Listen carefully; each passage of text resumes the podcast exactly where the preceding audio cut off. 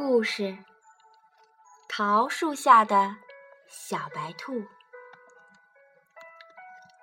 远远的滚来一个雪球，哟，不是雪球啊，是一只小白兔，连蹦带跳的跑了过来。老桃树摇着树枝儿，小白兔，你就住在我这儿吧，这儿多美啊，有草地，有鲜花。还有一条小溪呢，整天叮叮咚咚弹着琴。小白兔点点头，就在老桃树的树根旁挖了个洞，住了下来。一天，小白兔跑到水塘边一瞧，映着蓝天白云，哎，怎么还有一片粉红色的东西呢？小白兔抬头一望。哦，原来是一束桃花呀！暖和的风吹过，花瓣落了下来，好像下着一场粉红色的雪。小白兔捡起花瓣，想起了许多的朋友。哎，我要把这些花瓣寄给我的朋友们。小白兔在每一个信封里啊，装进一片花瓣。再把信往天上一撒，说：“飞吧，飞吧，快飞到朋友们的身边去吧。”老山羊正在看书，小白兔的信飞来了。老山羊拆开信封，一片花瓣轻轻地落在他的书上。哎呀，这是一张书签呐！往后啊，我一翻开书。就能看见这张漂亮的书签儿，多好啊！小猫望着天空，它在想：嗯，明天是我生日，得打扮的漂漂亮亮的。要是有只好看的发卡，该有多美啊！这时候，小白兔来信了，那是一片花瓣。小猫乐得跳起来。这正是我想要的发卡呀，还是粉红色的呢。小松鼠坐在树枝上听妈妈讲故事。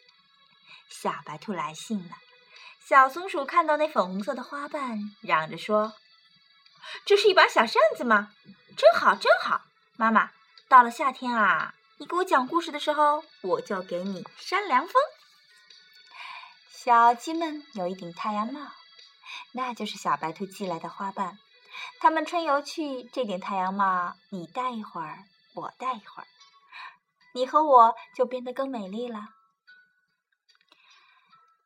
睡吧，宝贝。金龟子妈妈正在摇摇篮，可是小金龟子啊，老是睡不着。原来那果壳做的摇篮太硬了。就在这个时候。你们猜？对了，小白兔来信了。金龟子妈妈看见那片花瓣啊，太好了，这是小宝宝的摇篮啊！小金龟子躺在摇篮里，软软的，还有一点香味呢。它呀，一会儿就睡着了。小蚂蚁呢，也收到了小白兔寄来的花瓣。他说。这是一只小船吧？我正好乘着它到水塘对面搬粮食去了。粉红色的小船在水塘里飘啊飘啊，风儿吹得它轻轻打转，真好玩。一天早晨，一支有趣的队伍来到了小溪边。